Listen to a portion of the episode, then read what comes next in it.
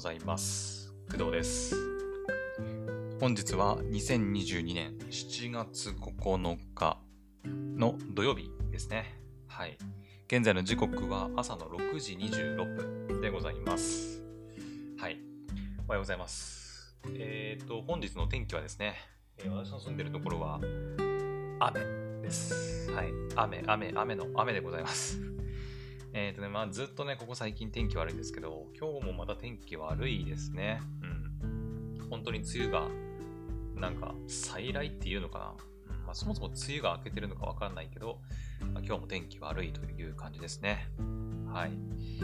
で、スペースの方だったりとか、まあ、今回のね、ポッドキャストのタイトルにも書いてると思うんですけど、えっ、とね、まあ、アニメの話はするんですけど、まあ、その前にというか、えーまあ、昨日ですね、まあ、悲しい事件というか、まあ、私もあまり詳細は、うん、把握できてないかなとは思うんですけど、まあ、皆さん、あのニュースとかでね、まあ、昨日ずっとテレビとかで取り上げられてたし、ね、分かってると思うんですけど、まあ、元首相の安倍さんが、うんね、えっ、と、なんだっけ、奈良県だったっけ？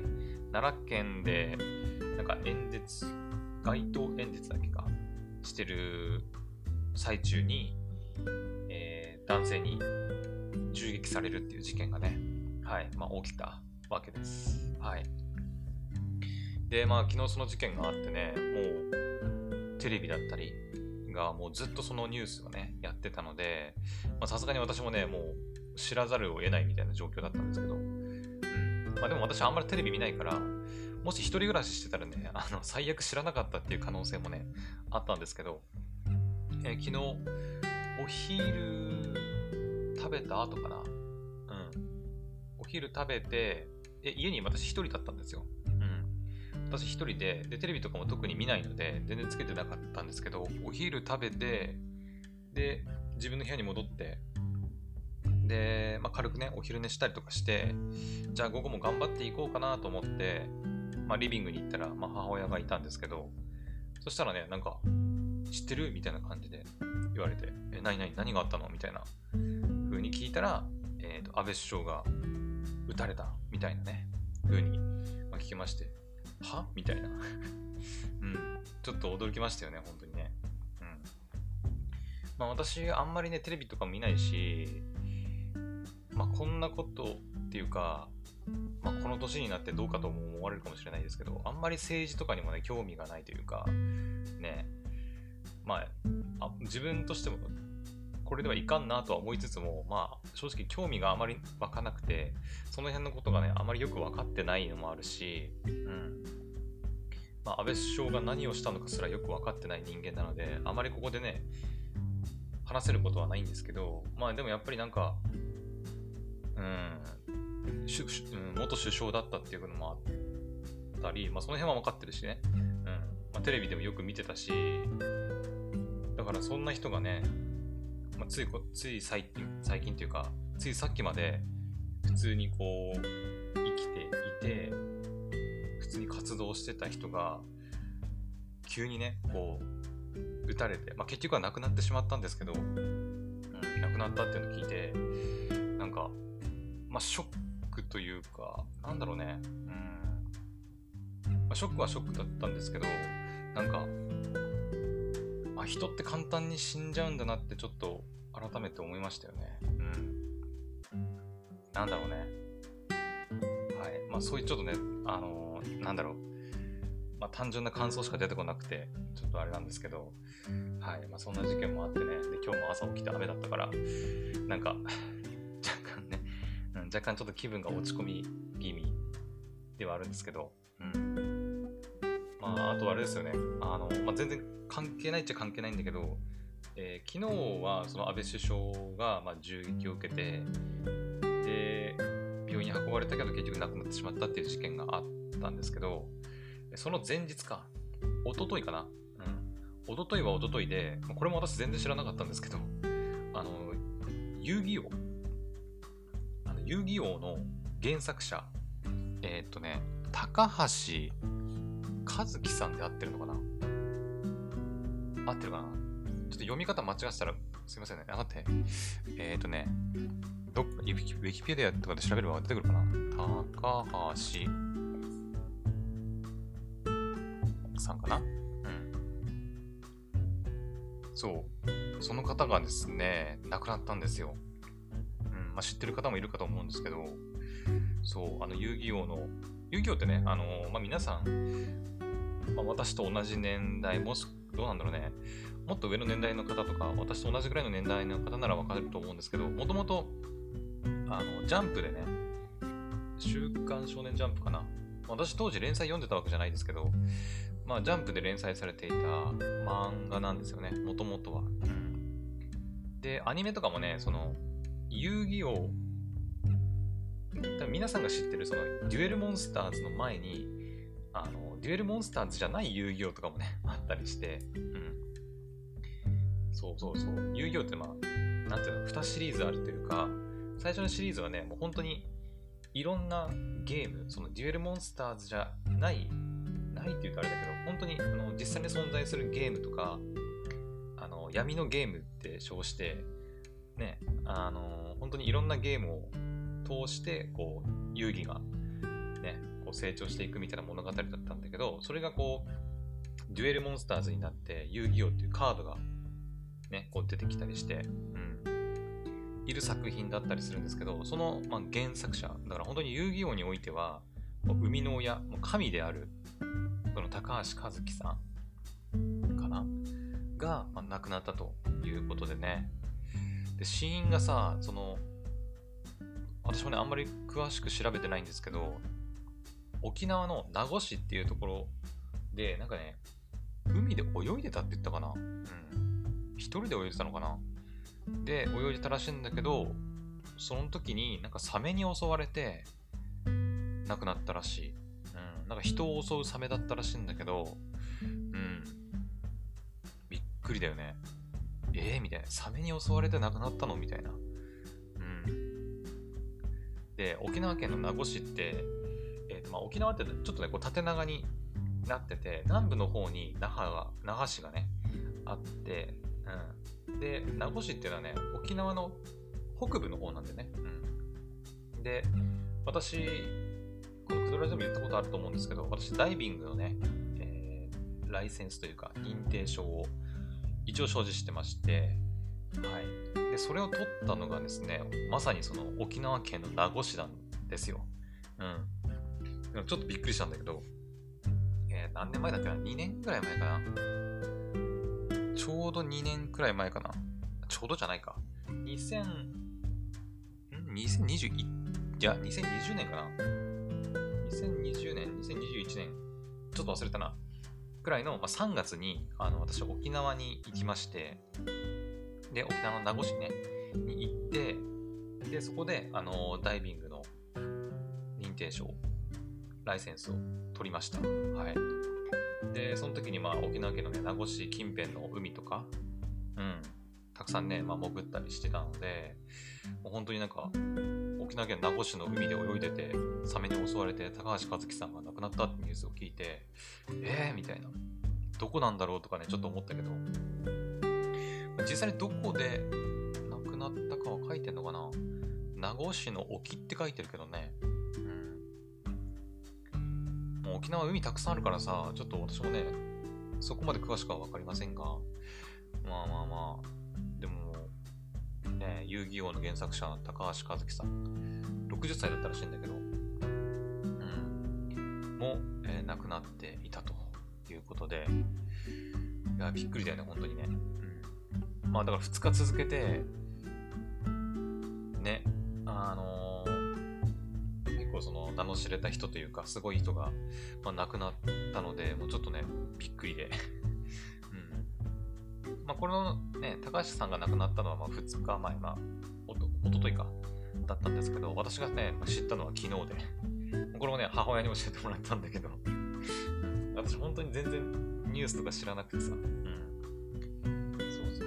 母親は結構テレビとか見てるんで、あのこれこれもしもしかして知らないの？みたいな感じで言われて、遊戯王の原作者の人亡くなったんだよって言われて、え？みたいな ま個人的には遊戯王の作者が亡くなった方がちょっとびっくりだったけどね。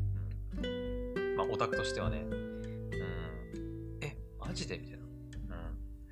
まあ今もうどうなってるんだろうね。今もう遊戯王といえば、やっぱ遊戯王カードが、まあ一般的かなとは思うんですけど、今その高橋さんが、まあ原作者ではあるけど、生みの親でね、まあ神ではあるんだけど、その今の遊戯王カードにどれだけ携わってるか、ちょっとね、私にはわかりませんけど、私もね、まあ昔、小学校の頃とかかな。中学の頃はもう集めて、あ、でも今もありますよ。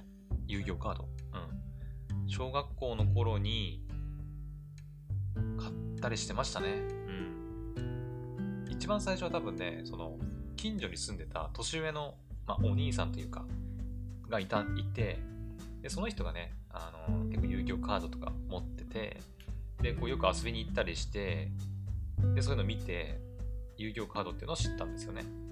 うん、で、そこから自分で買ったりとか、まあ、当時だからね、まあ、友達と交換したりとかね。うん。まあ、今、どうなんだろう。結構さ、問題もあったんですよ。なんかその友達同士でさ、そのカードを交換するって、やっぱその、カードってそのレアリティがあるじゃないですか。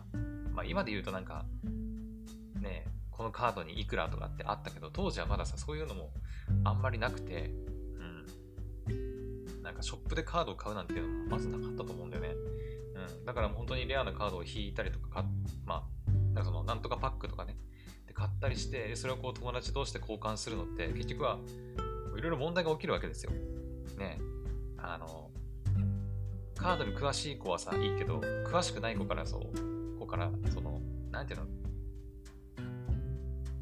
全然知らないことをいいことにこう、詐欺じゃないんだけど、ね、レアリティの低いカードと交換させられたりとかさ、いろいろ言いく言いくるめられて交換させられたりとか、まあ、そういった問題もね、結構あったような気がするんだよね。うんまあ、そんな時代にま遊戯王カードをね、まあ、所持したりとかしてましたね。うん、今でも多分ね、押し入れの中とかね、探れば昔のカードとか出てくるんじゃないかな。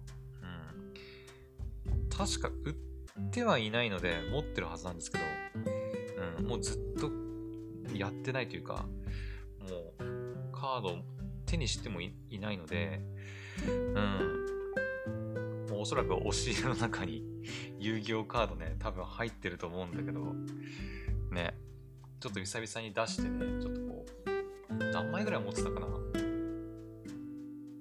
結構その、え、デッキって何枚ぐらいなんだろう、今。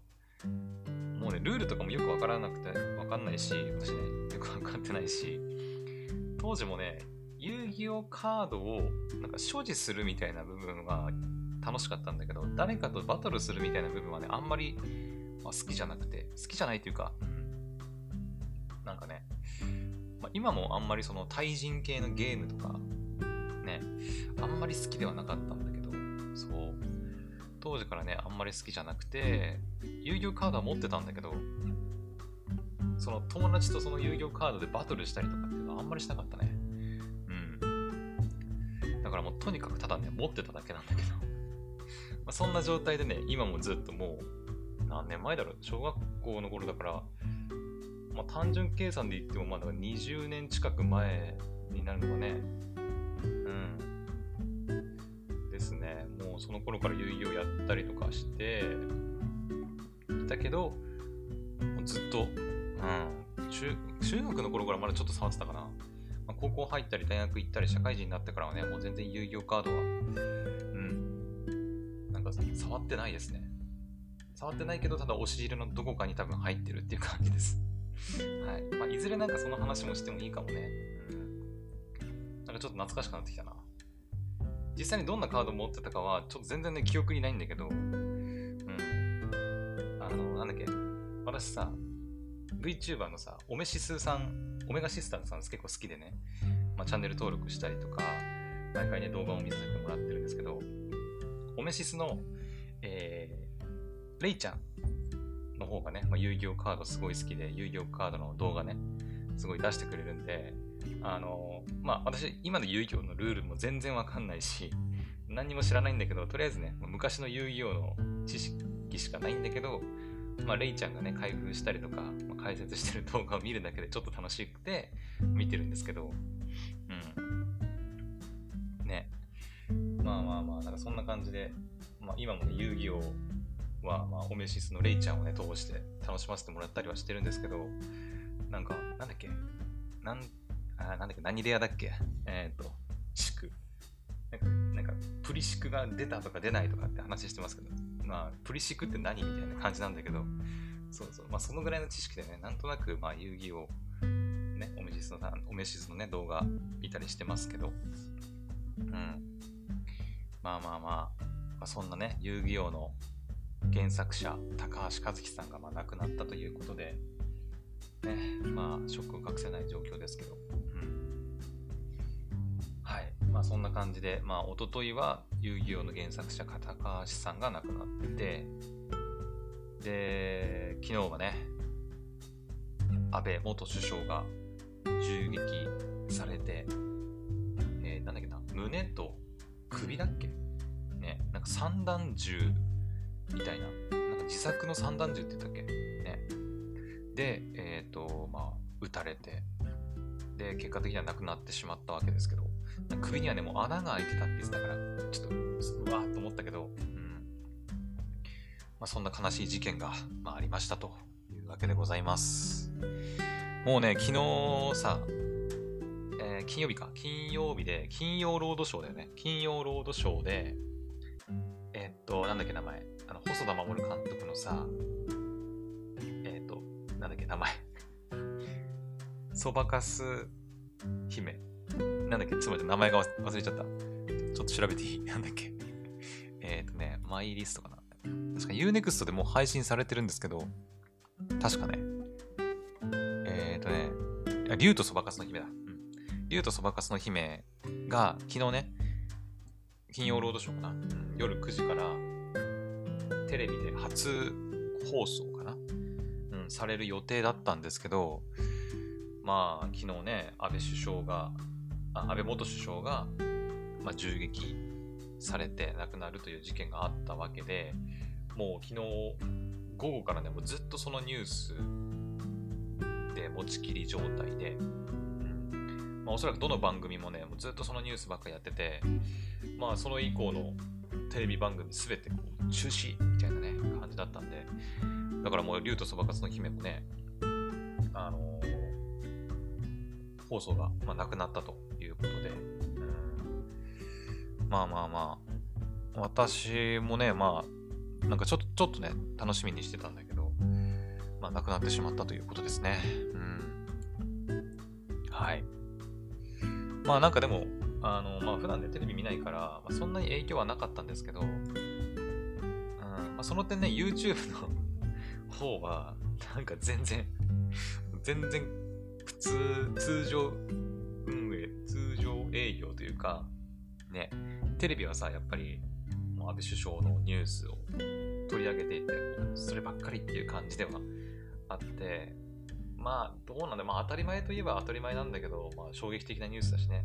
うん、なんだけど、まあ子供たちとかからしたら、ね、せっかく竜とそばかすの姫楽しみにしてたのにとかね、うん、いう子たちからすると、えーみたいな感じだと思うんですけど。ただまあ YouTube とか、ま、私がね、チャンネル登録してるチャンネルっていうか配信者というか、においてはもう通常営業すぎてちょっとびっくりするぐらいね。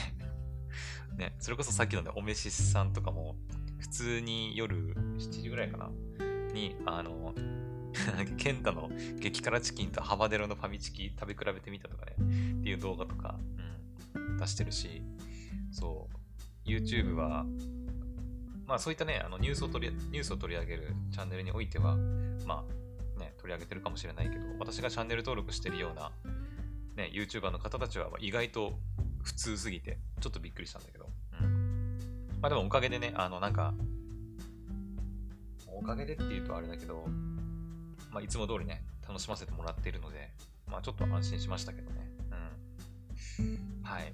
なので、まあ私もね、今日の配信、まあ、ちょっとだいぶ長く話してきちゃったけど、あの、まあ安倍首相が亡くなったりとか、まあ、高橋さんがね、亡くなったりとか、まあちょっと世間的にはちょっとこう暗いムードが漂っていて、うんまあ、天気も雨ですしね、ね、うん、なんか、こういう話はするべきじゃないのかなってちょっと思ったんですけど、まあ、うんまあ、いつも通りやっていこうということで、じゃあここからは えー、まあ、昨日、まあ、さらにその前もかな、うん、2022年の夏アニメが今始まっていて、昨日はね、5本作品を、新しい作品視聴しましたので、ちょっとその感想をお話ししていこうと思います。はい。ただね、今もうすでに20分くらい喋ってますので ちょっとあまり長くならないようにね、いきたいと思います。はい。5本ですね。えー、ね、ですね。はい。えっ、ー、と、昨日の配信で、まあ今日、何のアニメが入るのかなっていう話もしてたんで、まあ、ね、いくつかもう言ってある作品もあるんですけど、はい、まず一つ目が、えー、ママ母の連れ子が元カノだったですね。はい。で、二つ目、まあ先に作品作品全部言っちゃうか。で、二つ目が、えー、異世界おじさん。うん、で、三つ目がエンゲージキス。で、四つ目がてっぺん。で、五つ目が彼女お借りしますシーズン2の5本ですね。はい。えーと、じゃあ、まずも、ママ母の連れ子が元カノだったについてからね。はい。まあ、これはね、昨日の配信で言いましたが、えっ、ー、と、配信されてるのが、アベマで基本配信で、まあ、テレビとかだったらやってるのかなやってるんですけど、基本はアベマで、うん、配信で、で、えっ、ー、と、他の配信サイトにおいて、まあ、アマプラとかね、Unext とかにおいては、まあ、デジタルレンタルという形になっています。はい。だから、まあ、私普段 Unext でね、アニメ作品たくさん見てるんですけど、えっ、ー、と、もうレンタルするしかないと。うん、あのサブスクで毎月払ってる料金とは別に、あのレンタル料金として、いくらだっけな ?200 円ぐらいかな、うん、払わないと、まあ、見れないという状況だったんですよ。で、アベはね、私プレミアム会員でも何でもないから、えーと思って、これもう見れねえじゃんと思って、ちょっと落ち込んでたんですけど、まあ、昨日の配信聞いてくれた方はわかるかなと思うんですが、えー、アベマはですね、1週間だけであれば、あのプレミアム会員でなくても、えー、アーカイブが視聴できるという、まあ、機能というか、システムになってまして、えー、それをね、私利用させてもらって、昨日、えー、ママママ母の連れ子が元カノだったの第1話をね、えー、無料で、アベマで視聴させてもらいました。はいまあ、ただね、あのー、まあ、無料っていうのもあって、うん、あの CM は流れました。うんまあ、これはもうしょうがないよね。うん、あのー、春のアニメで、えー、なんだっけ ちょっと待って。やばい、名前が出てこないんだよ。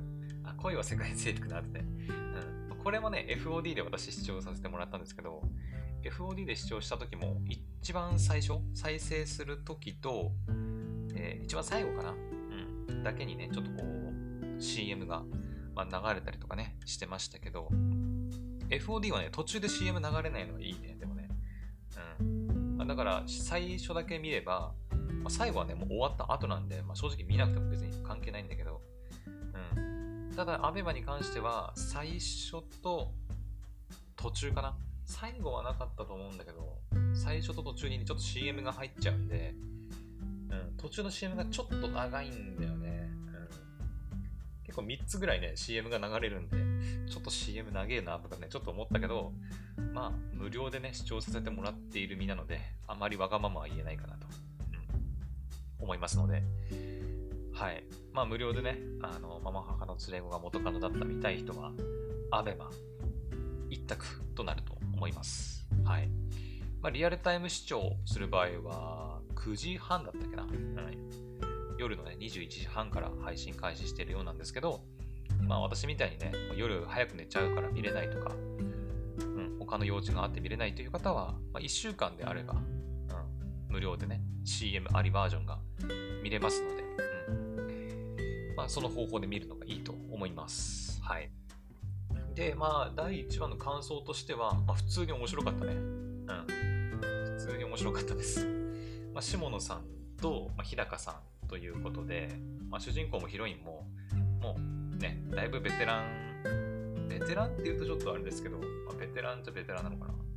うん。まあ、新人声優さんっていうわけでもなく、もうなんか、ね、聞き慣れた声で、ちょっとなんか安心感もあって、まあなんかお互い好き同士なんだろうけど、あの、なんかね、まあ、元恋人で、別れたのかな？私もあんまり原作とか知らないからね、あれですけど、うん、元恋人で別れて、仲悪そうに見えるんだけど、まだお互いのこと好きでしょ、この2人みたいな。うん、そんな2人が、あまあ、親の都合でね、うん、まあ、義理の兄弟になっちゃうみたいな話ですけど、タイトルにある通りだね。ママ母の連れ子が元カノだったってね。うん。まあまあまあ、っていう作品でしたけど、まあ、ラブコメですかね。うん。まあ、よくあるラブコメではあるんですけど、うん。まあでも普通に面白かったね。うん。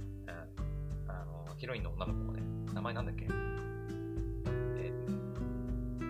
人の名字がね、入り戸になったのは覚えてるんだけど、えっ、ー、と、まだね、ヒロインの名前とか、主人公の名前が、あの、ちょっと入ってきてないので、うん、あれですけど、まあ、ヒロインのね、日高里奈さんが演じる女の子、めちゃくちゃ可愛かったね。うんまあ、それだけでも見る価値があるのかなって思いましたけど、はい。まあ、この手のラブコメはね、あまりその、なんだろう、こう、ものすごい展開を期待するっていうよりは、うん、ヒロインが可愛い、そして主人公とヒロインがイチャコラする、そういったラブコメを楽しむ作品なので、まあなんか安心して見れるなっていう感じはしますね。はい。まあ今後もあの継続して見ていこうかなと思っております。はい。というわけで、ママ母の連れ子が元カノだった第1話を見た、まあ、感想というか、感想になすらなってないんだけど、まあ、見た感想でございました。はい。じゃあ、2つ目。え異世界おじさん。はい、ですね。これはね、あのー、まあなんか、PV とかね、チラチラ見てはいたんですけど、あの、まあなんか実際どんな話なのかなって、うん、異世界おじさんとは言ってるけど、なんかおじさんが異世界に転生してなんかいろいろ活躍する話なんかなって思ってたら、あの、まあ、逆というか、アフターストーリーというか、あの異世界で活躍してた活躍してたんかな？あの、まあ、異世界に飛ばされてたおじさんが、えー、17年ぶりに、まあ、現実のね、このリアル世界に、リアル世界っていうか、まあ、こっちの世界に帰ってきて、うん。で、なんかまあ、いろいろはちゃめちゃやらかやらかすっていうか、うん、異世界で使ってた能力を駆使して、なんかいろいろ面白いことやるっていうね、あの、コメディですね。まあ、これからどんな展開になるのか、ね、ちょっとね、この異世界で暮らしてた時のヒロイン、ヒロインっていうかね、とか、まあいろんなね、キャラクターがいると思うんですけど、そういったキャラクターが、まあ、この現実世界でどういう風に登場するのかとか、まだ全然わからないんですけど、でも第1話、第1話をね、見た感想としてはめちゃくちゃ面白かった。うん。私とにかくコメディがね、まあ、大好きで、もうゲラゲラ笑える作品がね、好きなので、まあ、この手のね、あの作品はめちゃくちゃ大好きでございます。だから私のね、アニメの感想っていうのは、基本的にそういう笑える作品がやっぱ評価されがち。うん、私の中でね、評価されがちなので、ちょっとその辺はね、ちょっと、あの、まあ、考慮していただけるといいかなと思います。はい。まあもちろんね、他の、なんか、まあ、笑いが全くないって言うとあれですけど、こう、ちょっとダークな感じのね、話とかも、ま、嫌いではないんですけど、まあ、どっちかっていうとやっぱりラブコメとか、うん。あとはなんかゆるふわ系の、なんかあまりこう深く考えずに見れるアニメとか、うん。コメディとかが好きですかね。うん。まあでも異世界おじさんは本当にもう本当にゲラゲラ笑わせてもらいましたよ。うん。まだね、見てないという方は、ぜひ、見てみてほしいなと思います。はい。じゃあ、3つ目いきましょうか。3つ目はね、エンゲージキスですね。はい。まあ、これはこの前、その、えー、リコリス・リコイルと、えー、配信日同じだったかな。うん。同じぐらいのの時間帯というか、日に、えー、配信されたね、作品で、まあ、リコリス・リコイルも A1 ピクチャーズさんで、エンゲージキスも A1 ピクチャーズさんということで、うん。まあ、なんかどちらもね、あの、ヒロインの女の子可愛いし、まあ、どちらも見ようかなって話をしてたんですけど、まあ予想通り面白かったね。うん。あの、結構クオリティも、戦闘シーンなんかもあったりして、なんか、戦闘シーンがなんか大丈夫かなっていうところもなく、こう結構ね、こう激しく動いてて、おお、すごいな、なんかアクションシーンすごいなっていう印象でね、非常に面白かったです。はい。まあなんかあれですよね、あの、主人公が、ね、なんか紐というか、まあまだね、第1話なんで、あまりこう、詳しいことはわかりませんが、なんか大手の会社かなんかに勤めてたのかな？うん。そこから独立して、ね、個人事務所みたいなものを経営することになるんだけど、なかなか仕事になんか励めないというか、自分で励んでないだけなのかな？うん、その辺の理由は分かりませんけど、なんか仕事をしないから、まあアパートの電気が止められたり、ガスが止められたりみたいな 状態なんだけど、あの、可愛いね、ヒロイン、まあ女の子たちがね、もう、いろいろ手助けしてくれて、まあ主にお金の面でね、うん。主にお金の面でいろいろ手助けしてくれるから、まあなんとかやっていけてるみたいな、まあ、ちょっと紐みたいなね、あの主人公なんですけどまあそんなちょっと羨ましい主人公がまあいろいろ活躍するという話なんじゃないかな。うん。はい。なんかね、悪魔が出てきて、デーモンだったかな ?D 災害って言ってたかなうん。悪魔が出てきて、それをこう退治するっていう、うん、お話みたいで、ヒロインの女の子はね、まあ、最後にちょろっと出てましたけど、なんか、人間じゃないのかなうん。ヒロインの女の子も、まあ、悪魔ですかね、確か。で、なんか A 級以上のランクを持つ、なんかすごい悪魔っぽいね。うん。なんか最後の最後にちらっと出てきましたけど、だからこう悪魔の退治を悪悪魔を持って退治するみたいな、そういう話かな。うん。はい。まあ詳細はね、まあ、今後はいろいろ明かされていくとは思うんですけど、まあでも第一話見た感想としては、あの非常に面白かったなという感想です。はい。今後も引き続き、はい、視聴していこうかなと思っております。はい。じゃあ次。えー、次はね、てっぺんですね。えこれはですね、えっ、ー、と、まあ、漫才コメディかな？うん。漫才コメディですかね。うん。あの、漫才、私ね、あんま漫才とかもあんまり詳しくないけど、3人、トリオのえ漫才コンビの女の子たちが、まあ、しのぎ、しのぎを削るっていうことじゃないんだけど、なんか、まあ、お笑いで、あの、競い合って、まあ、トップと、なのかな、うん、を目指すみたいな、そういう話で、まあ、漫才の部分もね、あの演出というか、ちゃんと出てくる、来るは来るんですけど、まあ、基本はなんか、まあ、第1話の、第1話だけなのかな。基本は、まあなんか、個性豊かなキャラクター、まあ、女の子たちが、まあなんかね、いろいろやらかすというか いうお話で、あの、めちゃくちゃ面白かったよ。めちゃくちゃ面白かった。うん、個性豊かだなとか思ったけど、とにかくね、女の子たちがいっぱい出てくるんで、ちょっと全部覚えきれないなとは思ったけど、うん、でも非常に面白かったです。なんかね、あの、出身地とかもね、結構バラバラなんだよね。えっ、ー、とね、ちょっと、ちょっと調べていい？そう、なんか方言とかを、今、てっぺん調べたら、てっぺん予定していた第2話を放送取りやめに安倍首相、安倍元首相へ、死去への配慮かって書いてあるな。うん、やっぱあるよね。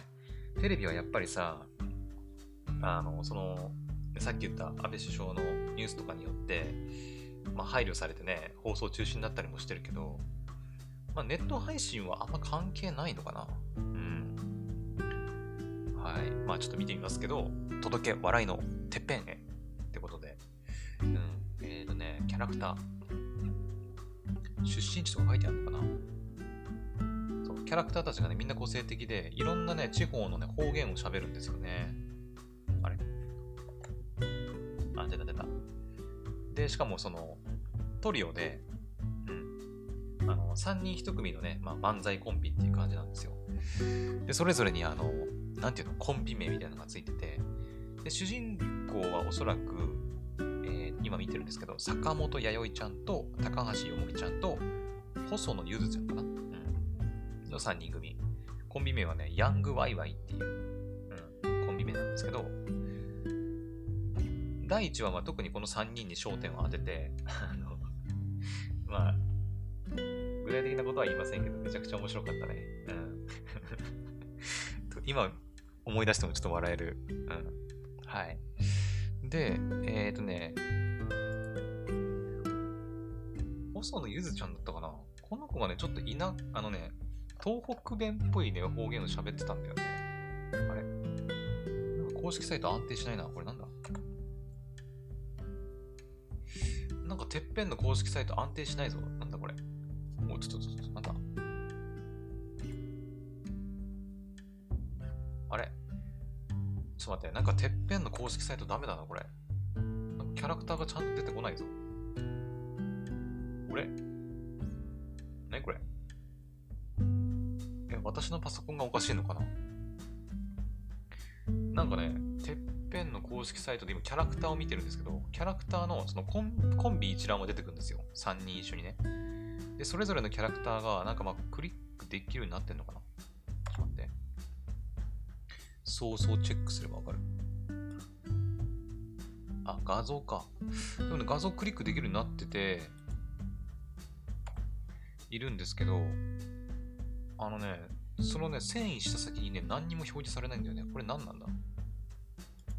ヤングワイワイ。あ、ダメ、出てこないわ。あれ？てっぺんさん、てっぺんさん、頼みますよ。頼みますよ。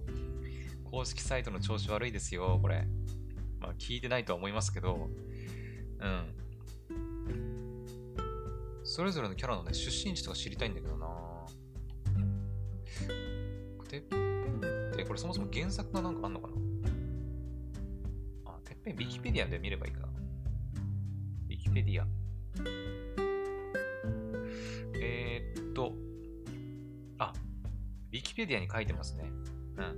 えー、ヤングワイワイの、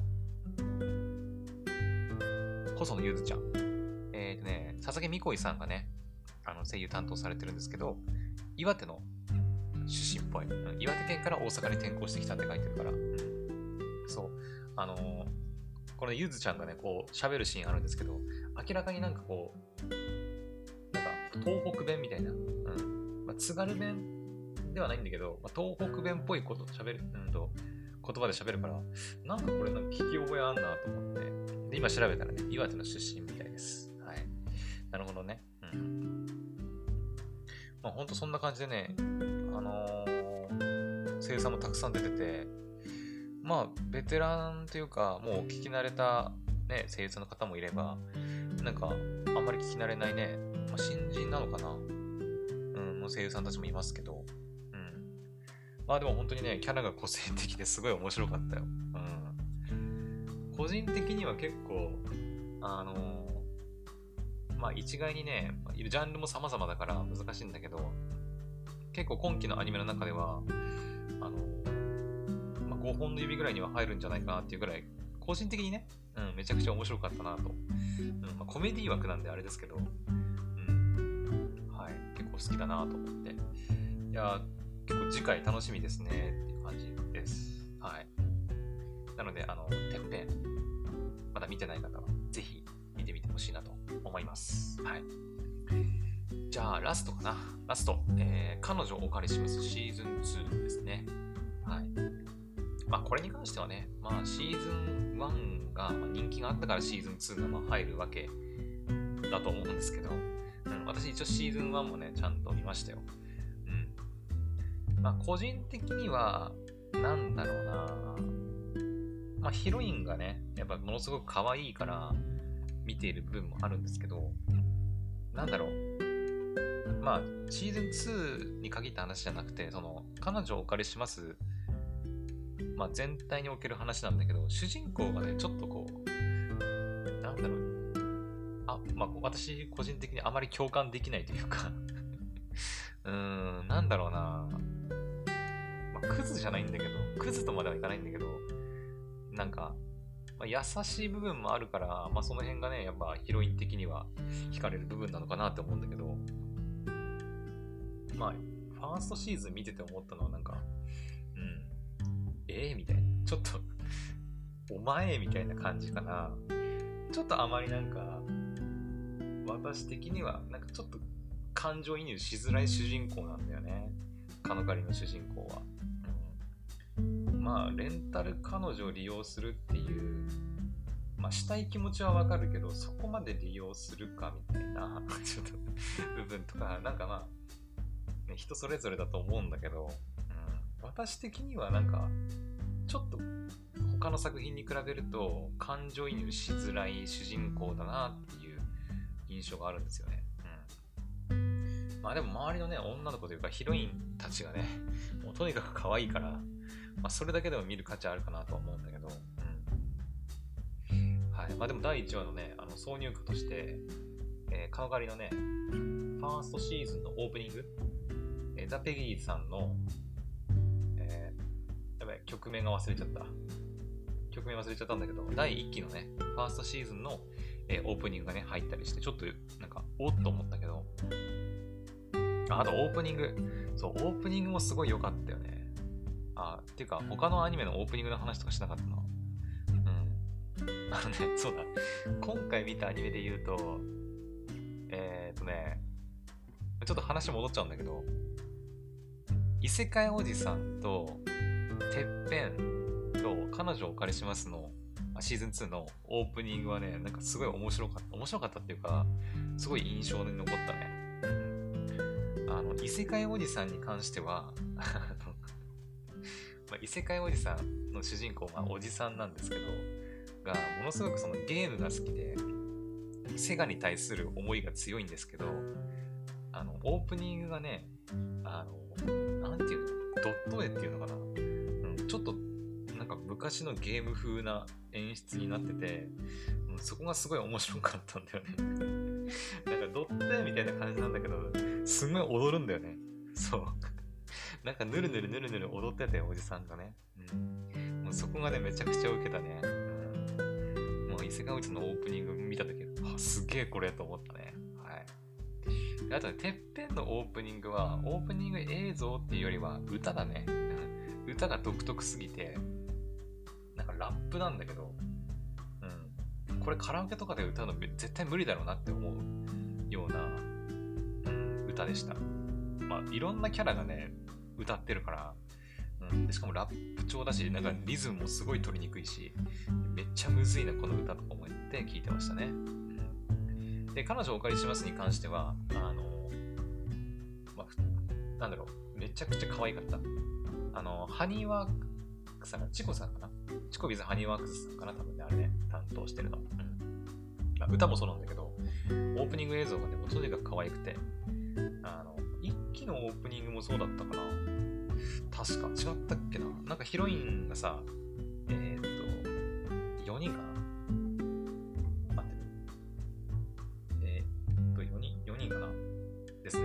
4人が、まあ、なんかこう、なんていうの、あの、TikTok みたいな、TikTok で踊ってるような、女の子たちがね、TikTok で踊ってるような感じで、こう、なんか、踊ってるように見せる見せ方っていうのかな、感じで、すんごく可愛くて、うん。っていう意味で、まあ、カノカリのシーズン2のオープニングもすごいなんか印象に残ったなっていう気がします。はい。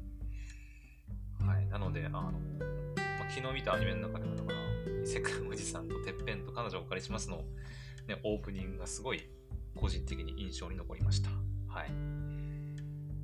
まあ、カノカリのシーズン2の、まあ、第1話に関しては、そうだなまあ、シーズン1の続きという感じなので、まあ、シーズン1を見てないとわからない部分はあるかなとは思うけど、一番最初ね、あの、最初の方に、えっ、ー、と、ヒロインたちそれぞれがなんか、あの、軽くね、自己紹介みたいなことをしてくれてるので、まあ、なんとなくのことはわかるとは思うんだけど、でもやっぱシーズン1は見てないと、ちょっとシーズン2はわからないのかなっていう気はしますね。うん。まあでもなんか、相変わらずのクオリティで、うん、やっぱヒロイン可愛いなっていう 作品ですね。はい。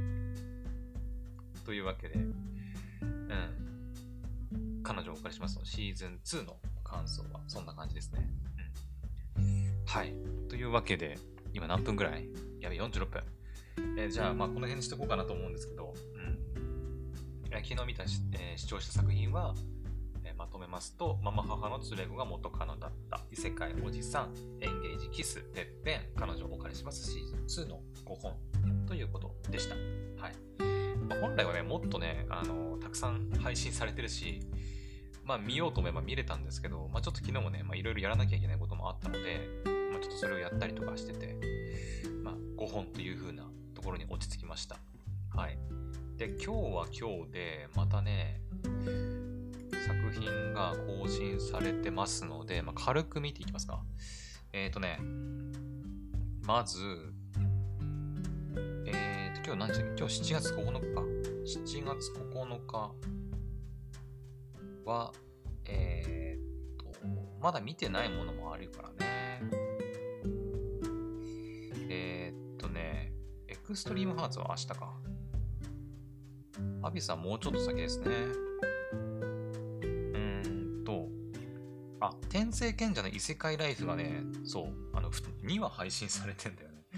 マジかよと思って。に2話は、まあ嬉しいけど、見なきゃいけなくなるから大変だなと思って。うん。はい。天聖賢者の異世界ライフがもう2話配信されてます。あとは昨日配信されたばっかりの夜更かしの歌ね。うん。と、あとは、あ、ジャシンちゃんドロップキックとかか。あとはプリマドールも配信されてましたね。あとは、これ、チミも？これは、どうしようかな。世知辛い世の中を吹き飛ばす地獄系ハートフルコメディが誕生って書いてますけど、まあ、ちょっと子供向けっぽすぎるかな、みたいな感じはしますけどね。うん。あとは、あ、紙くずアイドルとか、ああ、そんな感じかな。うん。ですかね。はい。あ、そうだそうだ。あの、最後にもう一個というか、言ってお言っておいた方が良かったかなと思うんですけど、えっと、アニメのぶっちぎれっていう作品あるんですけど、あとね、もう一つ、それでも歩むは寄せてくるでやってるかな。うん。っていう2作品があるんですけど、こちらですね、このぶっちぎれと、それでも歩みを寄せてくるに関してなんですけど、こちらですね、アマプラのみの配信となっています。うん。今ね、公式サイト見てみる、見ているんですけど、うん。これね、あ、のみじゃないな。ぶっちぎれに関しては、アマプラと光 TV で配信予定と書いてあります。はい。で、それでも歩み寄せてくるは、配信に関しては Amazon プライムビデオのみって書いてあって、あの、もうすでに配信されてます。2つとも。うん。なので、その2つはね、アマプラで別途見る必要がありますね。基本私やっぱ Unext で見ることが多いので、Unext でチェックしているんですけど、たまにね、やっぱね、アマプラでしか見れない作品、まあ、あとはネットフリーでしか見れない作品っていうのがあるんで、まあ、そこもね、ちょっとチェックしていかないとね、たまに見逃すことあるんですよね。うん。まあ、作品自体が、まあ、あんまり興味ないなっていうものであればいいんだけど、まあ、ぶっちぎれば正直見たかった作品だし、それでも歩み寄せてくるに関しては、まあ、春アニメでね、入ってた、くのいち椿の胸の内の原作者と、まあ、全く同じね、あの、山本先生あの、高木さんですね。高木さんと同じですよね。うん。だからもう2期連続で山本先生の、まあ、アニメが入るということでね。うん。まあちょっとこちらも見たいなと思ってたので、はい。まあちょっとぶっちぎれと、それでも歩みを寄せてくるに関しては、アマプラで視聴しようかなと思っております。今んとこネットフリックスで見なきゃいけない作品ってのはないと思うんだけど、そのテレビアニメに関してね。うん。あの、スプリガンとか、あとこれ言ってなかったと思うんだけど、バスタードかな。うん。言ったかなうん。バスタードとかもね、配信されてるんですけど、バスタードに関してはね、これ読み方合ってんのかな？バスタードに関しては、あの、今のところちょっと見る予定はないかな。うん。ちらっと言った気がするんだけど、私はあんまりね、この筋骨隆々系の、あの、作品があんまり得意じゃないんだよね。その、まあ、いや、絵かな？絵があんまりちょっと得意じゃなくて、あの余裕があってね、うん、見れる時があればね、見ようかなと思いますけど、今のところちょっとアニメたくさんありますんで、見なきゃいけないやつがね、ちょっとそちらを最優先で見ていこうかなと思ってます。はい。というわけで、はい。まあ、アニメの追加情報についてでした。はい。というわけでね、まあ今回は、うん、安倍元首相の、まあ、事件とか、遊戯王の原作者の、ね、まあ、事故とか、あとはまあアニメの話しましたけど、まあいかがだったでしょうか。はい。まあテレビとかでね、あのー、もうそのニュースばっかりでね、ちょっとアニメ見れ、配信が止まっちゃったりとかっていうこともあると思うんですけど、まあ、YouTube とか他のね、配信サービスにおいてはあまりそういった影響はないかなと思いますので、はい。うん。まあ、私はいつも通り通常営業という形でやっていこうかなと思っております。あ、そうだ、ゲーム実況に関しては今日はね、あの、やるつもりではいるんだけど、とあるものをね、とあるものをやろうと思ってるんだけど、もしね、ちょっとアニメを見なきゃいけないというか、さっき言ったように、アニメめちゃくちゃ溜まってるんですよ。うん、今週ちょっとね、4連勤だったっていうのもあって、アニメがめちゃくちゃ溜まっちゃってるんで、ちょっとアニメを優先的に見たいなと、これはちょっと消費しないとやばいぞってなったら、ちょっと今日はね、ゲーム実況お休みさせてもらう可能性もあります。なので、その辺はちょっと、はい、ご理解いただけると嬉しいです。はい。というわけで、えー、じゃあ今回の配信はここまでにしたいと思います。それでは、また次の配信でお会いしましょう。バイバイ。